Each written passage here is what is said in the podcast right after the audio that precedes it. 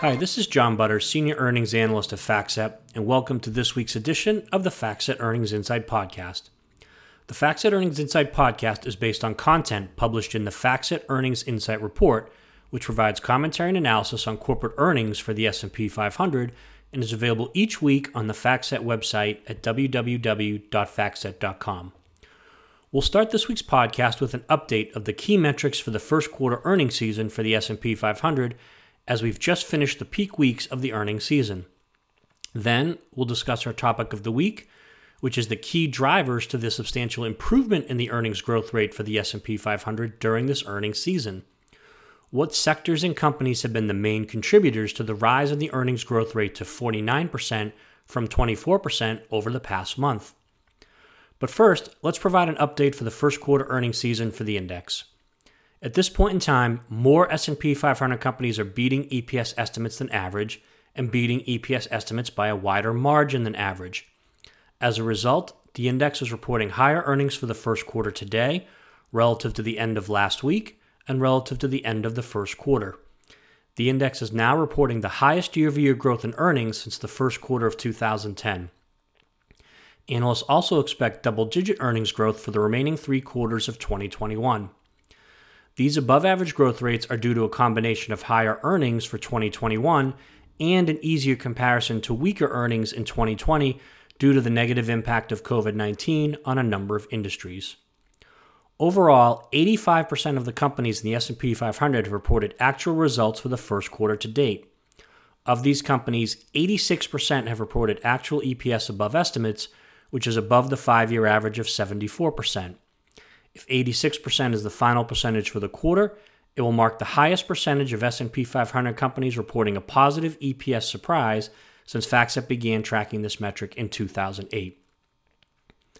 In aggregate, companies are reporting earnings that are 22.1% above the estimates, which is also above the 5-year average of 6.9%.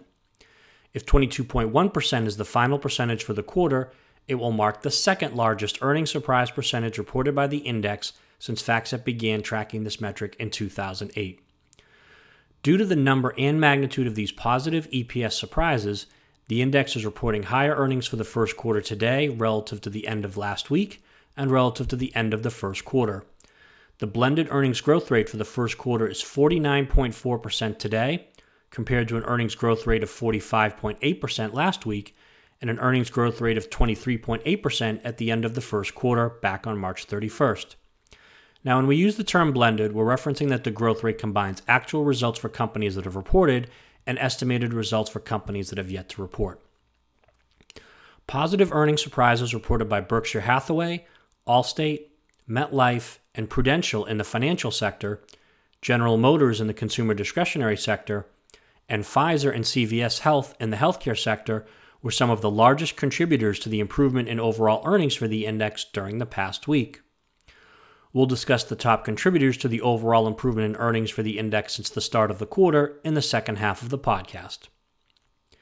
If 49.4% is the actual growth rate for the quarter, it will mark the highest year over year earnings growth reported by the index since the first quarter of 2010 at 55.4%. The unusually high growth rate is due to a combination of higher earnings in the first quarter of 2021 and an easier comparison to unusually weak earnings in the first quarter of 2020 due to the negative impact of COVID 19 on a number of industries. Nine sectors are reporting year over year earnings growth, led by the consumer discretionary sector at 203%, the financial sector at 145%, the material sector at 64%, and the communication services sector at 51%. On the other hand, two sectors are reporting year over year decline in earnings the utility sector at negative 7% and the industrial sector at negative 3%. Looking at future quarters, analysts predict double digit earnings growth for the remaining three quarters of 2021, with earnings growth expected to peak in the second quarter of 2021 at 59.5%. The forward 12 month PE ratio is 21.6, which is above the 5 year average and above the 10 year average. And during the week, 18 S&P 500 companies, including one Dow 30 component, are scheduled to report results for the first quarter.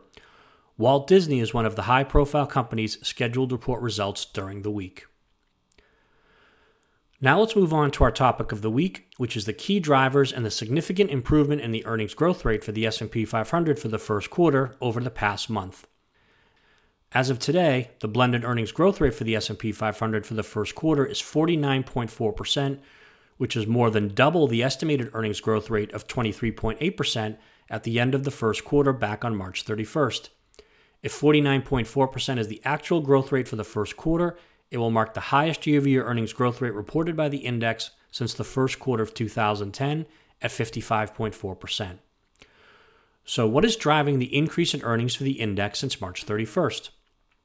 Well, as we previously noted, S&P 500 companies are reporting positive earnings surprises at record high or near record high levels. In aggregate, these positive earnings surprises have led to a net 71.5 billion increase in earnings for the index since March 31st, as higher actual earnings have replaced estimated earnings in the growth rate calculation during this earnings season. As a result, 10 of the 11 sectors have higher earnings growth rates or smaller earnings declines today compared to March 31st. However, four sectors have been the largest contributors to the $71.5 billion increase in earnings for the index over this period the financials, information technology, communication services, and consumer discretionary sectors. Combined, these four sectors account for 59.5 billion or 83% of the total 71.5 billion increase in earnings for the index since March 31st. The financial sector is the largest contributor to this increase in earnings, accounting for about 26.2 billion of the net 71.5 billion increase. The positive earnings surprises reported by JP Morgan Chase, Goldman Sachs, Citigroup, Bank of America, Wells Fargo, Capital One Financial, Morgan Stanley, and American Express have all been substantial contributors to the increase in the earnings growth rate for the index since the end of the first quarter. As a result, the blended earnings growth rate for the financial sector has increased to 144.7% today from 72.7% back on March 31st. The information technology sector is the second largest contributor to this increase in earnings, accounting for about 11.9 billion of the net 71.5 billion increase. The positive earnings surprises reported by Apple, Microsoft, and Intel have been significant contributors to the increase in the earnings growth rate for the index during this time. As a result, the blended earnings growth rate for the information technology sector has increased to 40.4% from 22.3% over this period. The communication services sector is the third largest contributor to this increase in earnings, accounting for about 11.6 billion of the net 71.5 billion increase.